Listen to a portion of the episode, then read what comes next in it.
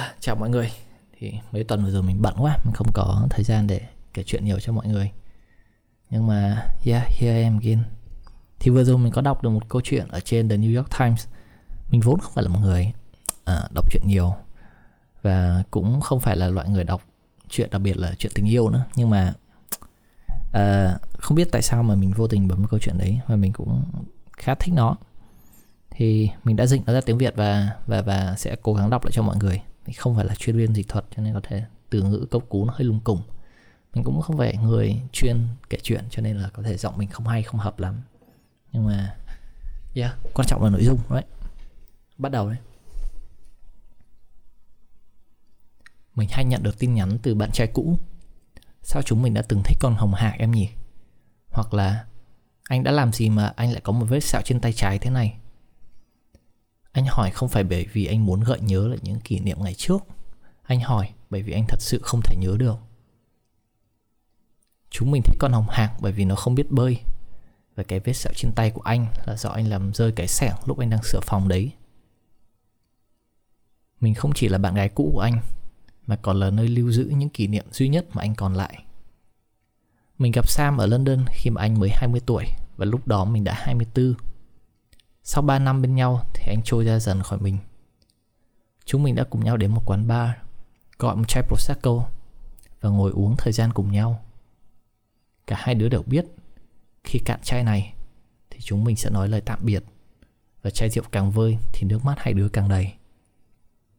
Anh nói, Tất cả những gì anh biết về bản thân đều tới từ em. Anh không biết mình sẽ là ai khi không còn em ở đây nữa đó chính là lý do tại sao chúng ta nên chia tay. Tôi đáp. 6 tháng sau, Sam hẹn tôi tới quán cà phê. Chúng tôi đều nói chúng tôi nhớ nhau rất nhiều. Có thể nó chỉ là xã giao Hoặc là lời chân thật. Tôi chưa kịp suy nghĩ kỹ hơn thì ba ngày sau Một người bạn của Sam gọi cho tôi Nói rằng anh gặp tai nạn sau một buổi nhậu. Anh đã leo lên cây Và trượt tay ngã xuống nền gạch. Bác sĩ đã phải quyết định gây mê Để tránh gây đột quỵ do tụ máu ở trong não mình và anh cũng đã leo lên nóc tòa nhà cao nhất để ngắm nhìn thành phố trong buổi hẹn hò đầu tiên. Anh đi giày Chelsea, còn mình thì mặc váy ngắn. Nhưng ai quan tâm chứ? Leo trèo và khám phá cũng là một điểm mình rất thích ở anh. Nhưng có lẽ bây giờ anh sẽ không bao giờ leo trèo lại được nữa. Có lẽ anh cũng không thể tỉnh lại được. Mình thường dành thời gian hôn lên trán lúc anh ngủ và nói I love your beautiful brain. Nhưng cũng bộ não đó giờ thì đang nằm trong phòng cấp cứu và bác sĩ nói họ đã làm hết sức họ có thể. Mình không thể chạy ngay tới bệnh viện được vì chúng mình đã chia tay và mình cũng không có một mối quan hệ thân thiết với gia đình anh. Mình chỉ còn những dòng tin nhắn cho anh và đợi chờ. Một tuần sau, chị của anh gọi cho mình và nói rằng bác sĩ đang ngừng thuốc mê. Họ đang cố gắng khơi gợi lại trí nhớ của anh. Chị nói, nó hỏi em đi đâu rồi? Chị tưởng hai đứa đã chia tay lâu rồi mà. Khi mình tới bệnh viện, Sam đang ngồi tựa trên giường. Mình chỉ nhìn thấy được mỗi đôi mắt của anh Qua lớp băng gạc Và các ống kim loại đang cố định xương. Mình biết anh đang mỉm cười. Chúng mình đã nắm tay. Trong thoáng chốc, Mình nghĩ là mọi thứ đã ổn rồi. Rồi anh thì thầm, Sao anh lại ở đây thế nhỉ? Anh gặp tai nạn, Mình thì thầm lại, Nhưng bây giờ thì anh đã ổn rồi. 5 phút sau anh lại hỏi lý do tại sao anh phải ngồi đây. Chấn thương vùng não đã làm anh mất đi phần trí nhớ ngắn hạn, Nghiêm trọng tới mức vài lần Sam cố bò ra khỏi giường, Bối rối và ngã xuống sàn. Não của anh tự tắt đi Và bật lại mỗi vài phút, Khiến anh buông ra những câu chữ lộn xộn. Tuy nhiên anh vẫn rất đáng yêu và quyến rũ, Mặc dù không còn tỉnh táo. Khi anh đang cố lắp ghép những mảnh ký ức còn lại ở trong đầu anh chào từng cô y tá đi ngang qua và mời họ ngồi xuống uống trà.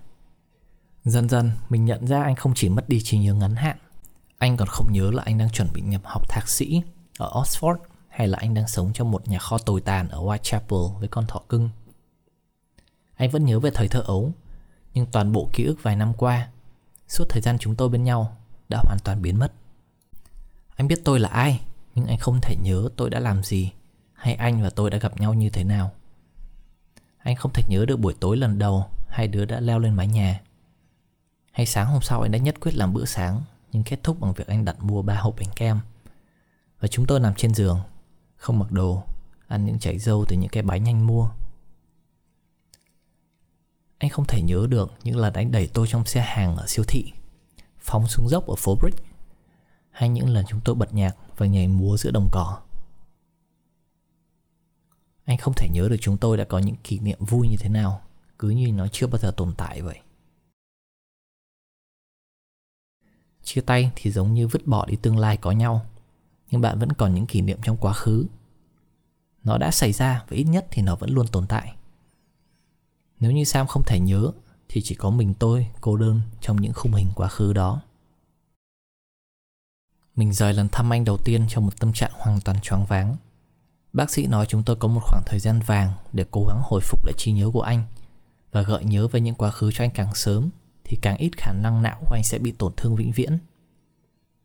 Ngày nào cũng tới thăm anh và cả những người bạn thân nhất của anh cũng vậy.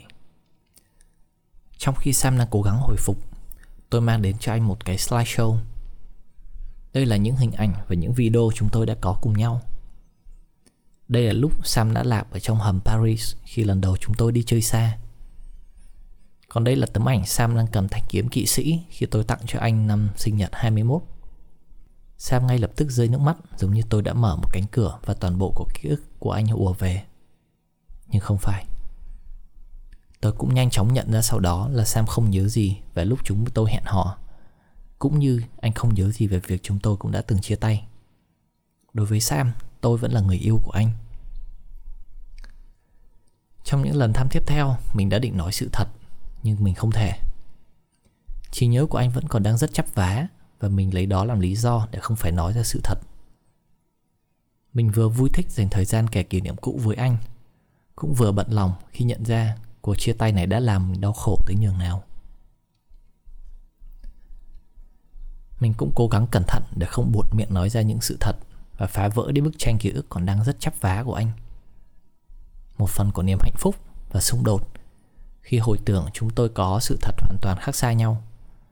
Tôi khao khát muốn giữ sự khác biệt đó cho anh Nhưng cũng không thể tránh khỏi Việc tôi sẽ làm hỏng phần ký ức của anh đang tự xây dựng lại cho riêng mình.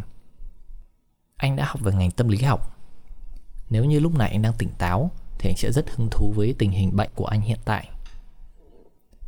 Não anh đang cố gắng sâu chuỗi lại những đoạn video, những bức ảnh, những câu chuyện Và chậm rãi dựng lại ý thức của bản thân. Kỷ niệm của chúng tôi đã tạo nên con người của hai đứa. Nó không chỉ là sợi dây liên kết giữa chúng tôi của quá khứ và hiện tại, mà cũng là sợi dây kết nối của chúng tôi với những người xung quanh yêu thương chúng tôi nhất. Sau khoảng một tháng phục hồi, sam nói muốn gặp mình. Anh hỏi tại sao mình không còn đến thăm anh thường xuyên nữa. Và bạn anh nói chúng mình đã không còn bên nhau từ lâu. Sam hỏi, chuyện gì đã xảy ra vậy? Anh không còn yêu em nữa, tôi đáp. Tại sao cơ chứ? Tôi không có câu trả lời. Đây là lúc mà ký ức của anh và tôi đã chia làm hai. Lúc đó, Anh đã sẵn sàng để bước tiếp, Tôi nói. Anh cảm thấy như anh vừa phải trải qua những cảm xúc của việc chia tay Thêm một lần nữa vậy. Sam thở dài. Tôi đạp xe về nhà Và cảm thấy mình cũng như thế khi kể cho Sam những câu chuyện, tôi cũng đã tạo ra những câu chuyện mới và nó kết thúc bằng việc chúng tôi quay lại với nhau. Tôi tự cho mình sống trong một bộ phim với cái kết có hậu mà chưa bao giờ dừng lại và tự hỏi xem có ai trong chúng tôi thật sự muốn bộ phim đó hay là không. Năm tháng sau, Sam được xuất viện kèm với vài cái nẹp trong xương và rất may anh đã có thể tự đi lại Chúng tôi chưa từng nói chuyện lại về mối quan hệ của hai đứa sau cuộc trò chuyện cuối cùng ở trong bệnh viện. Nhưng tôi cảm thấy anh đã trở thành một phần quan trọng của cuộc sống tôi thêm một lần nữa. Chúng tôi vẫn gặp nhau thường xuyên. Vào một buổi tối, vài tuần sau khi anh xuất viện, trong một bữa tiệc khi một người bạn của tôi nhắc chắc Sam khó khăn lắm mới tìm được bạn gái mới. Tôi đã bỏ về nhà và khóc. Tôi nhắn cho anh Tôi không muốn gặp lại anh trong thời gian sắp tới. Tôi cũng không nói tại sao. Anh hiểu. Anh nhắn lại. Anh gửi tặng tôi một đôi găng tay màu đỏ trong sinh nhật. Tôi nhận ra tình cảm của anh cũng đã không còn nữa.